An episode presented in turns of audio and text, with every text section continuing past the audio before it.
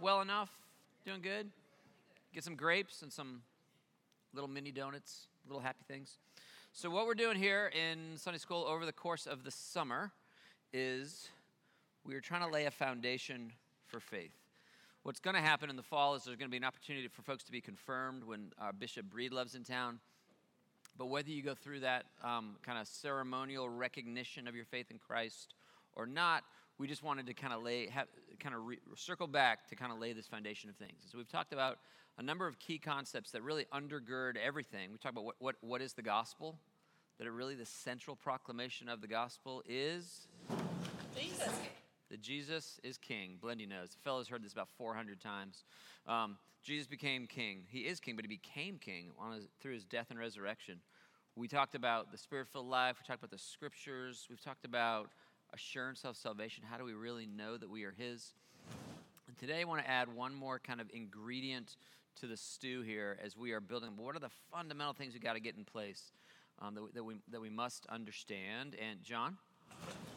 That, yeah, when Jesus died, I asked him to rise, I hope that he become. Wait, wait, go, you got to go louder. I can barely make you out.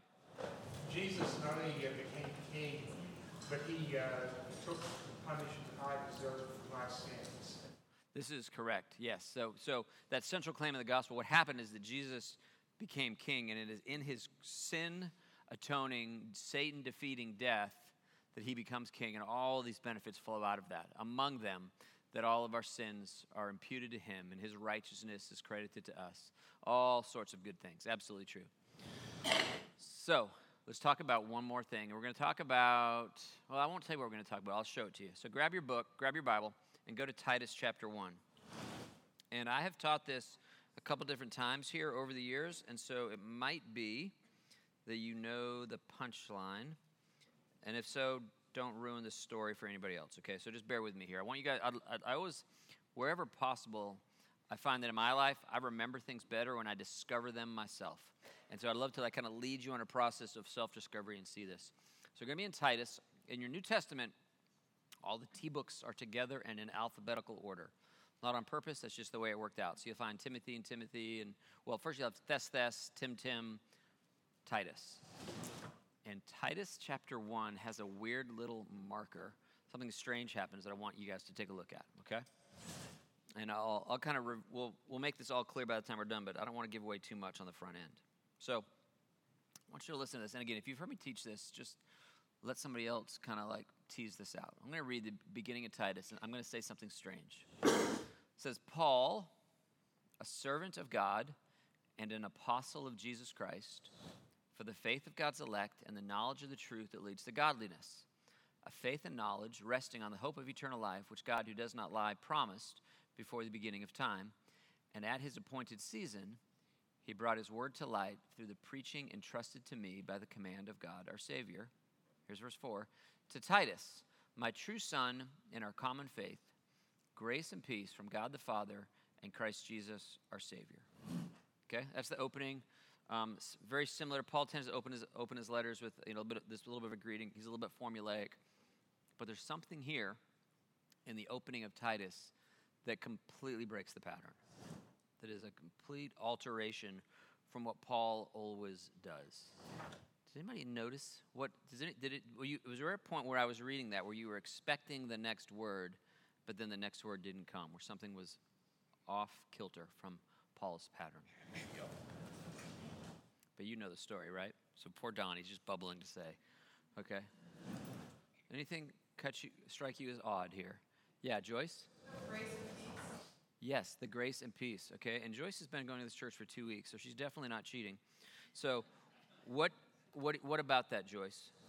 No, I, thought it later, so. Um, or did you say no grace and peace? I thought, I thought it was earlier, but now I think we get to the Okay. Yes. Oh. but- Okay. So you're not only you're not cheating, you're you haven't figured it out yet, but but you're so close. Okay. So Joyce says no grace and peace, and what she's what that betrays, I think, is that Joyce knows that Paul begins all of his letters with an invitation to grace and peace. A not an invitation to grace and peace, a a blessing. Uh, He's he's giving away grace and peace in all of his letters. Okay. In fact, let's take that. I'll, I'll take that as a sufficient start. Go back, and we're going to look at. We won't do them all, but we could do any of them.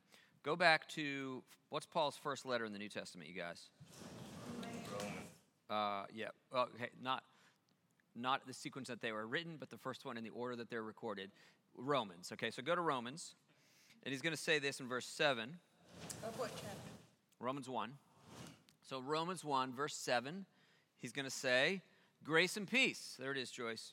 Grace and peace to you from God the Father and from the Lord Jesus Christ. Okay? It seems a little bit vanilla. We hear it all the time, but there it is. Go to 1 Corinthians, again, chapter 1. This time it's verse 3. 1 Corinthians 1 3. You guys find it? Who's faster, do you think? People with books or people with phones? Which is quicker? I don't know. 1 Corinthians 1 3. Grace and peace to you from God our Father and the Lord Jesus Christ. You got it? So there we go. 2 Corinthians chapter 1. This one's going to be in verse 2. You got it? Grace and peace to you from God our Father and the Lord Jesus Christ. Can anybody without turning to Galatians 1 guess what you're going to find there? Verse 3 Grace and peace to you from God our Father and the Lord Jesus Christ. If you think I'm making it up, I'm not. Go to Ephesians chapter 1. And he's going to say this. Verse 2 Grace and peace to you from God our Father and the Lord Jesus Christ. How does Paul begin every single one of his letters?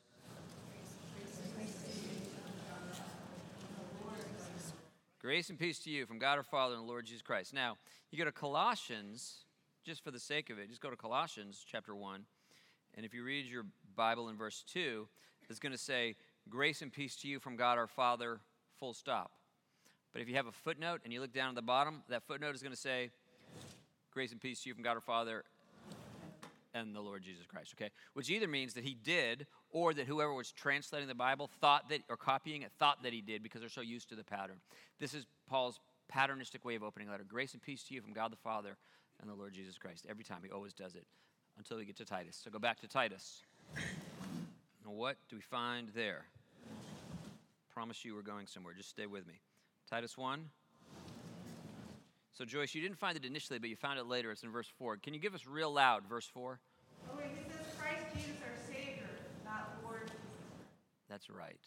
Grace and peace to you. Well, he's going to say grace and peace from God the Father and Christ Jesus our Savior. That's different. Okay, it's not what he normally does. Now you could say, okay, well, big, big deal. Jesus Lord, Jesus Savior. What's the deal? Here, here's why that's a big deal. Every single one of Paul's letters, he always calls Jesus Lord at this point. Every time. Grace and peace to you from God our Father and Lord Jesus Christ. In this time, he calls him Savior instead of Lord. Now, maybe he's just switching it up. Okay? Maybe. But he's absolutely not just switching it up. This is an intentional omission. This is an intentional change. This is an intentional substitution. Here's how we know that Paul calls Jesus Lord, Kyrios, 257 times in all of his letters. It is by far his favorite title for Jesus, over and over and over again. And, and this is not, this is good news. Jesus is Lord. This is what we mean. We say the central claim of the gospel is that Jesus has become king. He has become Lord. He has become Kyrios. He reigns and he rules, and he's been granted the cosmos to rule over. He is the Lord. 257 times, Paul calls Jesus Lord in all of his letters.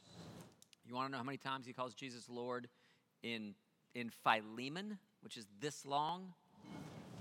Six times, okay? In his, he can't even get through a paragraph without calling Jesus Lord six times in Philemon. How about Titus? How many times did you call Jesus Lord in Titus? Goose egg, baby. Not once. Not here in his formulaic greeting. He specifically avoids it. And throughout the entire letter, he, he purposefully, intentionally, and utterly avoids ever calling Jesus Lord anytime in the book of Titus. It's very unusual. This is extremely rare. I mean, it's not only rich, it's the only, it's the only instance of any, of his writings where he doesn't repeatedly do this. Jesus is not, he's never called Lord, though he is the Lord. Not, we're not, Paul's not denying that he is Lord. He's just not drawing that idea forward. Okay? He calls him Lord 257 times in all of his writings, at least six times in each writing, but zero in Titus. That should be, that's noteworthy. This is enough, this is anomalistic enough that it's probably meaningful. So far, so good? What does he like to call Jesus instead of Lord? Savior.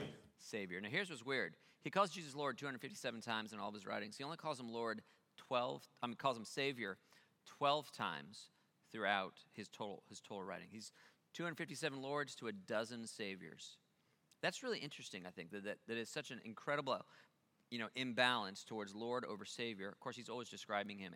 He is the Savior, and Paul's never going to deny that. But his emphasis in writing overwhelmingly is towards Lord and away from Savior. However, in Titus, in this singular letter, of the dozen times that he calls Jesus Lord, half of them are right here. So he's six out of 12 Savior. Did I just mangle that? Did I just speak, make that? I screwed that up, didn't I? A dozen Saviors, 257 Lords. Half of the Saviors are in Titus. Why? Now, I'm trying to make a case for you that there's something going on here. That he's very, very intentionally gonna gonna overemphasize. Well, not overemphasize. He's, he's gonna give the dramatic emphasis to Christ as Savior, Savior, Savior, Savior, and kind of keep behind his back the fact that Jesus is Lord, that He is King. So the question is, if you if you accept that He did so, and He did, and if you accept that it's meaningful that He did so, well, then our job for the rest of this hour is to figure out what's the meaning. Why would you do that? Why would you avoid calling Jesus Lord? Why would you be so emphatic of reminding us every chance you get that He's Savior in a, in a way that's dramatically uncharacteristic? What's that all about? So let's take some theories. Why would He do that? Why is that the particular theme here? What's that, Stuart? Something going on wherever Titus is. Okay, that's good. Okay, so this is great. So here, okay, here's what here's what Stuart is ju- just is doing, whether you guys whether he knows it or not. So, what's our genre? Oh, you you say no, I know. Uh, He's, he's writing to edify yes. his, his church plants wherever they are. So Titus is obviously somebody who's trying to instruct. Yes. Something's going on wherever Titus. Yes. Okay, but here's what you here's what you know. Here's why you've got good hermeneutics, Stuart, is that the genre of genre is the style of writing. Is that so you, you, you read E. E. Cummings differently than you read, you know, your DVD user's manual, right? They're different genres of writing, okay? The genre for this is what we is just an epistle. It's just a fancy pants word for. One second, Mike. Let me finish this, and I'll call on you. It's a fancy word for letter. Okay? When you read letters, when you read epistles, what you're necessarily getting is half of the conversation. Uh, somebody's on the phone, and I'm listening to what they're saying, but I don't know what they're hearing, and I don't know what happened before they picked up the phone to call, what was going on. And so, whenever you read a letter, and what you're doing, Stuart, is you're beginning to reverse engineer it. This letter is not just written out into some, you know, into some vacuum. It's written to a specific people at a specific, specific time who are facing particular problems, have particular questions. There's something going on, and Paul's responding to that. And so what you're what you're doing is you're saying, okay, well, based on the solution that he's proffering, what must have been the problem. You're reverse engineering to what was going on there. And that is exactly what we should do when we come to the scriptures, is ask like what this is responding to what? What's the circumstance? What's happening on the ground that would make this make sense? If we're going to understand what it means for us, the first step is to understand what it meant for them. And that's the work that you're suggesting we do. Michael. Similar to Stuart, I was going to say that maybe it has something to do with Titus himself, not necessarily where he's at, but just his relationship Okay, great. So, so Michael is adding into this that it's not just he's writing to a group of people. So that might be like the city or the island of Crete, or it might be these. But it, but it's also is he writing to the church or is he writing to the head of the church? Right. So you kind of have these concentric circles. Is there, is there something that Titus needs? Is there something that the church needs? Is there something that the city needs? And we, we might want to be considerate about all of those different levels as we try to reverse engineer it. Okay? Excellent work. So, what might be going on for a group of people who desperately need to know that Jesus is the Savior, the Savior, the Savior, the Savior, so much so that we're going to just shh, just keep it to yourself for a minute. He's Lord, but we're not going to talk about that right now. What kind of circumstance might be going on here? Yeah, Judy? Well, Lord implies somebody in sort of over authority and kind of telling you what to do. And so if they're in a situation where that is repulsive, and they might need somebody who is more of a savior to take them out of the situation rather than to, to be sort of dictated over. Okay, so so good, but I missed one word that I really want to hear. Um, so Judy just said, and you'll have to fill in my blank here, that the no- notion of lordship kind of carries with it this concept of authority. Somebody's over you, someone is in, in charge, and I, I, did I hear word compulsive or some sieve? What? I said repulsive. Repulsive. Okay, so they so this might be a group of people that are very prickly at the idea of authority, and so we're going to be very gracious to not be overbearing about that. Am I, am I capturing you right? Okay, great. This is the work that we want to do. Like, let's theorize. Let's figure out what would be the circumstance that would make you say, Savior, Savior, Savior. Is it that these people are prickly about authority and we don't want to like aggravate that to them? It's a great opening theory. Joyce? Um, maybe they've got people who are very legalistic among them. Okay. Something about the circumcision. Okay, great. Okay, so could it be that there's a very legalistic people? So this is kind of like the vibe that you get out of Galatians, right? So in Galatia, they had, they had kind of abandoned this gospel of grace by faith that invites all people of all races, and were embracing instead this uh, kind of racially motivated religious ritualism that you got to be circumcised, you got to become a Jew. Is there a similar vibe here? This is certainly not the only thing going on in Galatia. So is he trying to skirt around? This sense of uh, a legalism, which is similar, not, not unrelated to what Judy is saying. Great, these are, you guys are doing great work. What else? What might be going on here that could prompt this kind of a, this kind of a intentional literary discipline that Paul is writing with? Yeah, Sarah Lynn? The relationship, Okay, so what about, what, what relationship? like the relationship piece, um, kind of like what Judy was saying, just like the lordship being, you know, the law, and then the relationship being kind of like what Jesus has done. Okay, so I think is what you're saying that what he's tr- he, he's making this decision because he's trying to emphasize the idea that we're in a relational covenant with Jesus, not that we are like you know vassals serving under some dictator. Is that what you're what you're saying? The intimacy within that Yes. Okay, great. So he wants so perhaps he where he just wants to make sure that they understand that there's something warm and there's something loving and there's a relationship here, and that's great. Now, what, what, here's the problem with all of these theories is that why doesn't he do that when he writes to the Corinthians? Why doesn't he do it when he writes to the Galatians? Why doesn't he do it when he writes to the you know who did I just not say? The Thessalonians. It's curious what's going on here that makes this be a particular, very unusual focus because everything you're saying is true, but they're always true. So what's up with that, right, John? One of the things, uh, we've got uh, Paul's own description of the Cretans in uh, verses uh, 10 through uh, 12. Uh, For there are many rebellious men, empty talkers, and deceivers, especially those of the circumcision, who must be silenced because they are upsetting whole families, teaching things they should not teach for the sake of sordid gain. One of them themselves, one of themselves, a prophet of their own said, Cretans are always liars, evil beasts, lazy gluttons. And then he against 13, uh, this testimony is true. Yes.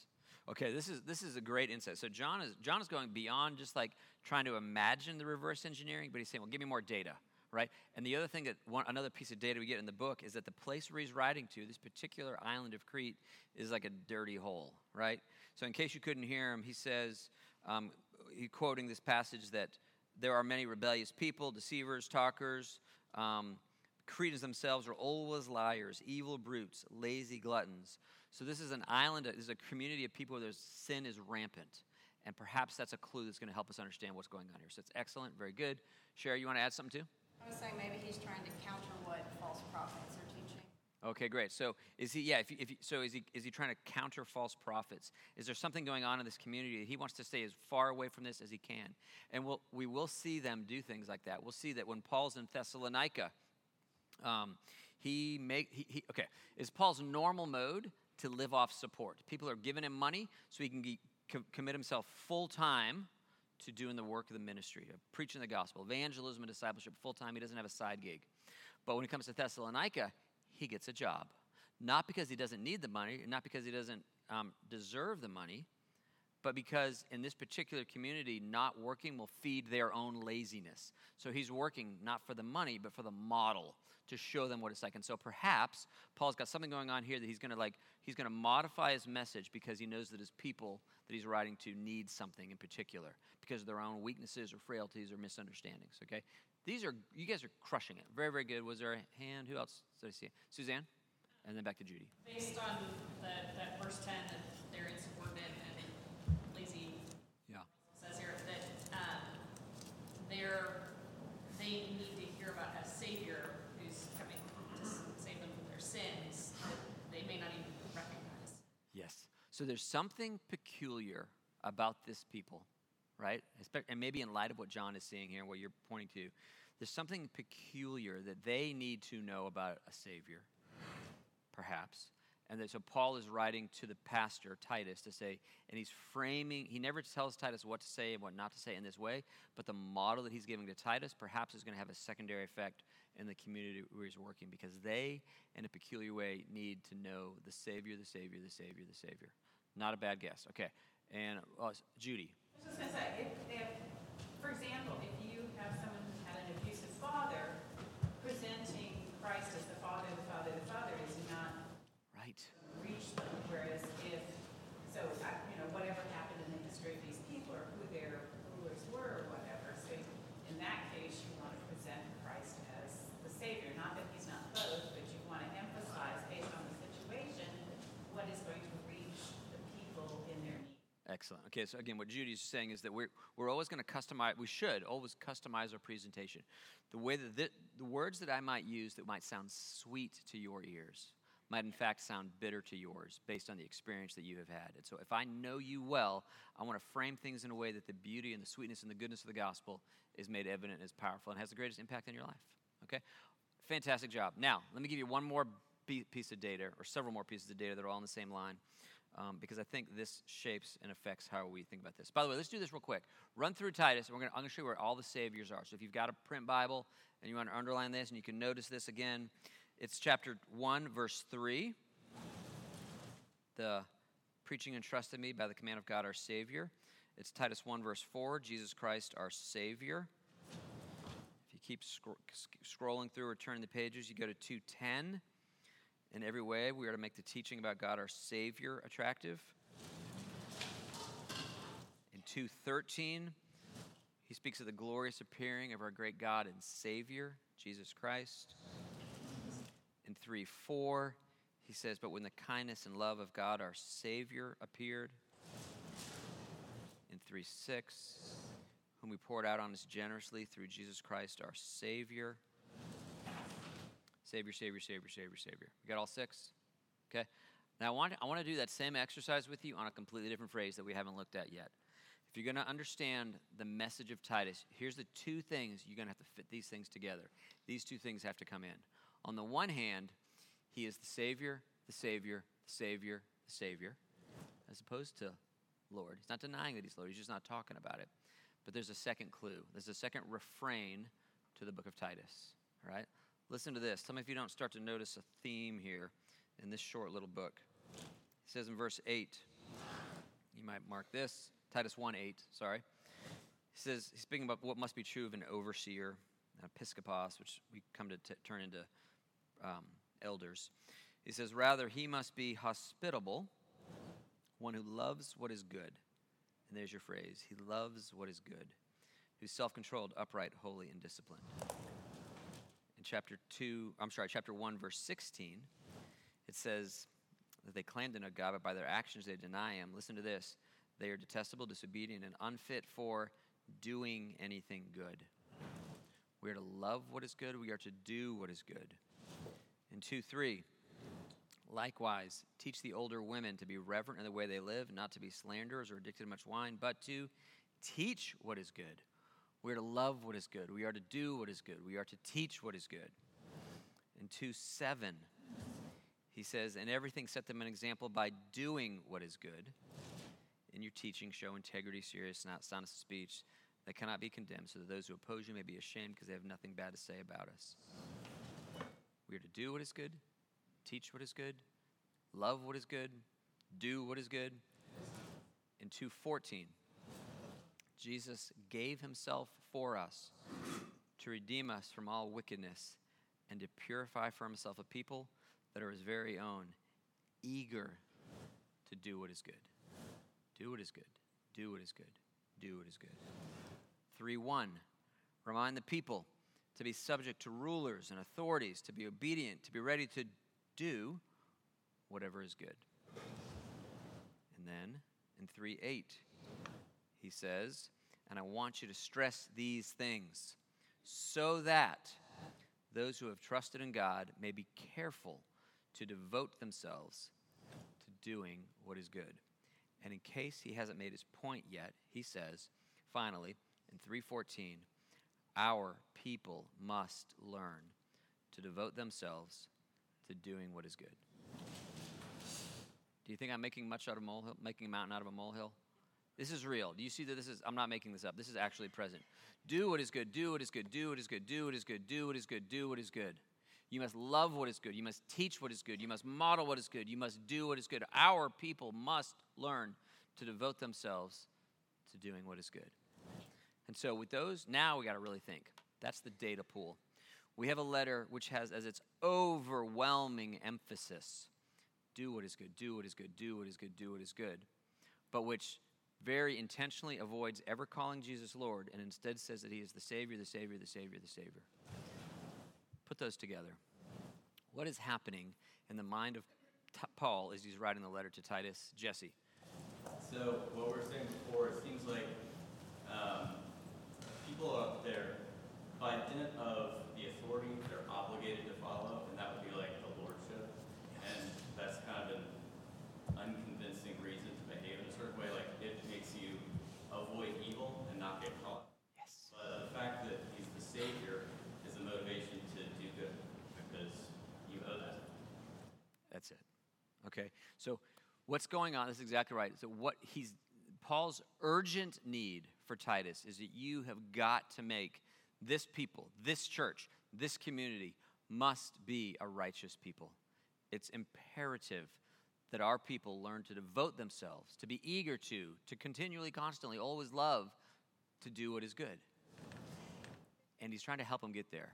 And he knows that if all you do, if you if you say to them, listen, hey, step up, because Jesus is king, and you better bend the friggin' knee right now, let's go. it's not gonna work. It's not gonna change anybody's heart. What you're doing, you're teaching people to avoid getting caught. You are you are motivating people through fear, and it it doesn't work. It might works for a little while, but it doesn't actually work. It doesn't change the heart. It doesn't change the life. And he's trying to help these help this. They do need to bend the knee. They really do. But we're never going to get them there by scaring them that he is Lord. Rather, we must paint a picture for them of his beauty and his love and his grace because he's the Savior. And that's the only thing that will ever change a person's life. Okay? Bianca. Well, and it speaks to that transformation, that, that opportunity to turn away from the life that they were living into a new creation. You know, that change that you're just talking about. I mean, that, the whole idea of the Savior is translating us from darkness to light, right? And so that is a different message than forward, right? And I think that that's a very powerful message for them and for us. that This is a, this is an opportunity that we can embrace and live out as a transformed and new creation. Amen. Amen. And so he's writing a letter. So Paul is writing a letter to a particular man leading a particular church in a particular city. But y'all, we are Crete, right? We are Crete. And if we are to be a righteous people, if it's important that, that Don learn to devote himself to doing what is good, if that's true, and it is, then the same function is at play here. That what is going to change your life is the same thing that changed my life, is not the overbearingness of God, but is the love and the mercy. It's His kindness that leads us to repentance, right? And we do have, re- we, in, in the other room, we're going to talk a little bit this morning about the fear of the Lord. We, we do need to fear Him. We do need to recognize our posture before the one who rightly evaluates us. But what we need to know is that the one who could be our judge has become our Savior. That the snake on the pole, right, the snake in the sand that could bite and kill, became a snake on a pole who himself was killed for us. When, when you get that, when the, when the one who has every right to be your judge instead becomes your Savior, it blows up your life, Charlie. Does it not? You can't help it. It changes everything. And that is exactly what, what, what Paul is going after here in Titus. Don? Yeah, thi- this is ultimately about the expulsive nature of a new love. Yes, yes. This is about, like, if you wanted to teach this class how to create a seafaring vessel, you would teach us about carpentry and metallurgy. You would show us slides of the sea and how gorgeous and how big and how beautiful it is. That's right. He's a genius at, at motivating people from within. Yes, that's exactly right. So if you, if you didn't hear what Don said, if, if, if my job was to, was to compel you people to build a boat to travel across the ocean, I could teach you carpentry, and that might work, but it would be better if I, if I gave you an image of the land beyond the seas that you wanted to get to, such that you would build a boat to get there. That's exactly what we're trying to do. What, what, what Paul is trying to do is, is he wants to motivate people to live obedient lives because we must live obedient lives, and more on that in just a minute. But how do you get there? You do not get there through coercion. Coercion works for a little while when somebody's watching, but it will not change your life. The thing that changes us is the mercy and grace of the gospel. And so Paul is just going to double down. He is the Savior, the Savior, the Savior, the Savior. Okay? Jen. I also really want to say that, um, uh, oh, I hate speaking out loud. um, that uh, I don't want to lose a thread that um, lest the Cretans think that they can earn their way through goodness, That's right. doing good. That's right. It's right back to with God as a Savior, uh, chapter 3, 4, and 5. But when goodness and loving kindness of God our Savior appeared, He saved us, not because of works done by us in righteousness, but according to His own mercy, by the washing of regeneration and renewal of the Holy Spirit. If the, if the Cretans learn, if somebody rolls into town and just teaches them to clean up their act, and they therefore become a self righteous people, this is, this is, you guys, we constantly live with two grave threats. One is that in some measure we will succeed at whatever low bar we set for ourselves, and then congratulate ourselves. I Stuck in my thumb and pulled out a plum and said, What a good boy am I, right? and we congratulate ourselves with our self righteousness. Or, as low as we set that bar, we still trip on the way over it, and we are filled with despair. And what Paul is inviting Titus and the Cretans and you into is neither of these failed options, but rather this place where, we, where grace is real, where righteousness is a gift, where he imputes to us full credit all of the perfections of Jesus credited to us. And under this sea of love and grace, we begin to grow into it, and it becomes real. It becomes an actual, genuine thing for all the world to see. This is what Paul is writing to, what he's inviting. And this- And there's so many. This is a hard book, hard book to excerpt because it's so beautiful. Here's one place where he does it all. Take a look at this. Go to 2:11. Here's the argument all coming together. Titus 2:11. He says this, "For the grace of God." He could say, you know, the power of God, threat of God, judgment of God. There's all kinds of things that, also exist, but it's the grace of God that brings salvation that's appeared to all men. And it teaches us to say no to ungodliness and worldly passions. We tend to think the thing that'll teach you to say no to ungodliness and worldly passions is knock it off. Just knock it right out of your hands. Stop it, right? But that's not what he says. It's not legalism that teaches us to obey, it's grace that teaches us to say no to ungodliness and worldly passions and to live self controlled, upright, godly lives in this present age. We're still headed for that. We are to be a self controlled people, we are to be a godly people, we are to live upright lives. But how do we get there? Well, we get there while we're waiting for the blessed hope, the glorious appearing of our great God and Savior, Jesus Christ. And P.S., did you see that incredibly clear claim to the deity of Christ? Jesus is our great God and Savior. Jesus God, who gave himself for us because he loves us, because he's kind, because he's gracious. He gave himself for us to redeem us from all wickedness. Great news. And to purify for himself a people that are his very own, eager to do what is good. What Paul is doing masterfully is he's showing how the gospel of grace does not lead to licentiousness. It leads to it leads to genuine righteousness because it teaches me to say no to ungodliness. It teaches me to decline all these worldly passions and instead to begin to eagerly desire what is good, which was the plan all along. This, by the way, is though he, he frames it in a very particular way throughout the book of Titus, this is the theme of all of Paul's writings. He's saying something like this and, and endlessly in all of his letters. This is the gospel. I'll show it to you in Romans. Um, go to Romans is this fantastic book, and Romans is a book about faith that God imputes righteousness to us on the basis of faith. But look at what he says in verse 5, 1 5, Romans 1 5. We're going to see the bookends of Romans. He says, through, you good? Am I going too fast? Romans 1 5. He says, through him, that's Jesus, and for his name's sake, we received grace and apostleship to call people from among all the Gentiles to the obedience that comes from faith in a book about faith, faith, faith, faith, faith, that we are made righteous not through our obedience, but through our faith. He's like, yeah, yeah, yeah, but faith produces something. It produces a change. It makes us into an obedient people. He says the same thing at the very end of Romans. Go back, go to Romans 16. He bookends it with this same phrase. In fact, it might be an interesting little exercise to go compare Romans 1 to Romans 16 and see how much he's saying the same. But he says in verse 26, Romans 16, 26 that this gospel, this mystery of the gospel, has been revealed and made known through the prophetic writings by the command of the eternal God, so that all nations might believe and obey. To the only wise God be glory forever through Jesus Christ. The Christian life is meant to be a life of faith and obedience. Faith and obedience. Faith and obedience. But the crucial thing is we recognize that our ability to obey does not come because we fear this judgment, but because we're relishing the grace in which we live. Grace teaches us to be a righteous people. And if it's not, here's, here's the thing you got to wonder if it's not working for you, what's missing?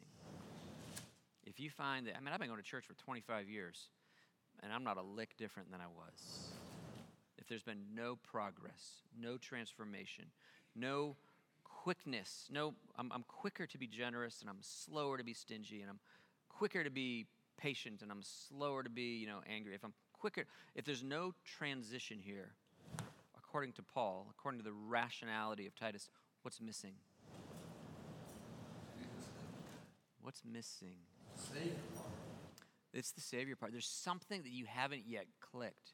It's what, what, what Paul is saying is when you look at your life and you see the ongoingness of rebellion, the continued love of sin, the, the, the relative insignificance that his glory plays in your life, you probably need to go back to the cross. There's something about his tenderness towards you. The penny hasn't, something got jammed, the gears are stuck, and it, you haven't yet relished, you haven't really considered the enormity of his love towards you. There's something that is missing there. Rocks? Um, Tim, you may remember this, but over a decade ago, I think it was Danny Silk. Danny Silk. I don't know that name. It, it was he did the parenting book, and he talked about the phenomena of red trucking. So this would be like a parallel, or he took this to the level of how we parent our children, and how we instill essentially obedience in our children by developing love. That we start with love, and that it's not by the red trucking phenomenon. I don't recognize that phrase, red trucking. What does that mean? It's where you're the big bad, you come into the room, and everybody's going to cower to you because if not, you're just going to blast them out. Okay, yes, exactly. You're obedient to that person, but you also grow to despise that person.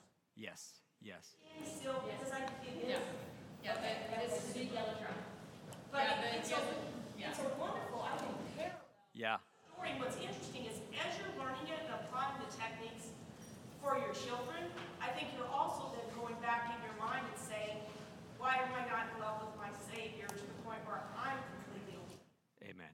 Yeah, that's, that's exactly. And, and the, the parallels, and there, and there should be, there should be parallels between parents to their children and the Lord to us because he dresses himself in the garb of a father, of a parent. And so we should, we should expect to see some of these things are true. And it could flow either way. It could be that you're learning things in your parenting that give you insights into the way that he loves you, or it could be that you're learning things about the way that he loves you that totally transforms your parenting, right? Both of these phenomena, you know, can, can be in play there. Suzanne, did you want to add anything to that? Say his illustration, he had this giant yellow construction vehicle and this little red pickup truck and the giant construction vehicle had like rolled over the top of the red truck. Okay. And just mashes it up. Destroyed it as opposed to tying strings with your children, Yes. just crushing them. Because it's it's grace that leads us to repentance. This is kindness for sure. Okay, Bill, did you want to say something? Yeah, it reminds me of Bonhoeffer and his uh, conversations about which comes first, faith or obedience. Yes. And what's what do you think is the answer? Uh, both. Well, yeah. Well, so well, it's actually it's actually true. I would say that faith is the is the prime mover, but faith produces obedience, and then obedience gives us the opportunity to discover more about Him, which feeds our faith. Right. So our lives are not just like snap snap, but everything is iterative in our life, and as that wheel spins around and around, and I I trust Him, so I'll obey Him, and He proves faithful. Well, now I've got more resources available to trust Him more, and then He proves faithful, and it, and then I'm like, okay, and now this should be spinning out is that I'm growing in faith and I'm growing in obedience as one feeds the other. That's kind of where we want want to be. Stuart? Yeah, there's sort of, as you were talking about this I was thinking about, and you talked about, you're just stepping in with your authority, stepping in with your authority to, you know, do this, do this, do this because of this decadent society. You know, I was thinking back to the 60s and early 70s, sort of that drug, free love culture, right? That, that led to what followed that? Well, the moral majority kind of followed that. And that didn't work so well because it came in mm-hmm. as an of that where it was obedience, it was That's right.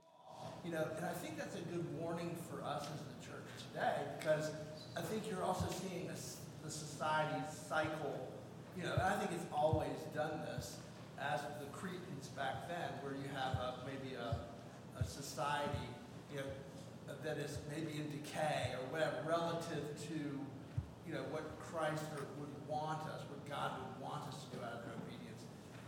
Don't go back That's right. do that again because it's not going to work. That's such a Attract people to Christ.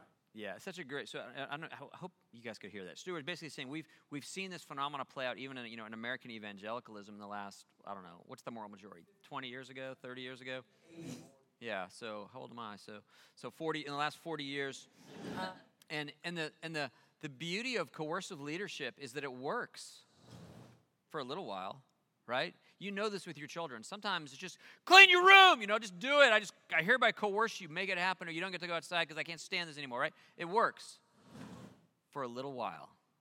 And therefore everything that we do all every bad strategy that we ever employ we employ them because they work right?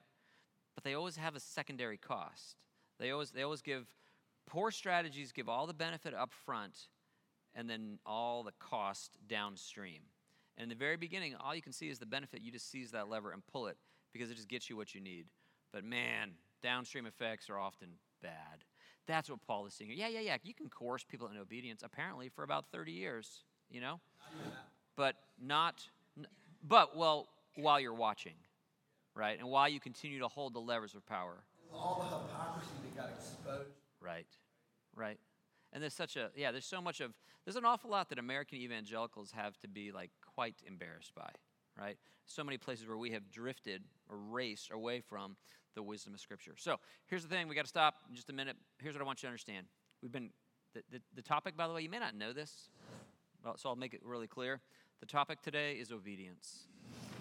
What are the essential ingredients for someone to really walk and flourish in Christ? Right? We need, we need His Word in our lives. We need to have the Spirit of God in our lives. We need to have assurance that, we, that we're safe in Him. All these things we've been talking about. Paul, Paul is doubling down. It is our people must learn to devote themselves to doing what is good. If Christians are to thrive, if this church is to flourish, we are to be an obedient people. Full stop. We must be. However, we must be very wise and very cautious about how we attempt to produce that reality. For it is not the exercise of coercion that will produce the obedience that Jesus wants. It doesn't work, it doesn't last, it can't. It is rather an abundance of grace pointing to the cross, the beauty of Christ who is Savior. But, and by the way, grace does not just mean I don't really care what you do, let's live your life. It's not negligence, it's a cross centered picture of radical, radical, costly love. The more that we come back to see the beauty of Christ crucified, what that flow that flows into our lives in a way that it inevitably produce, produces obedience. We must be an obedient people. We will only be an obedient people if our hearts are fixed on the one who gave all for us. He gave himself to redeem us, to purify for himself a people that are his very own, eager to do what is good. If we keep our eyes there, it produces this effect that's good for us, it's good for the world, it ushers in the kingdom. It's crucial that we be an obedient people, but it's crucial that our obedience is driven by love. All right? Make sense? Clear as a bell? All right, uh, that's all. We'll see you.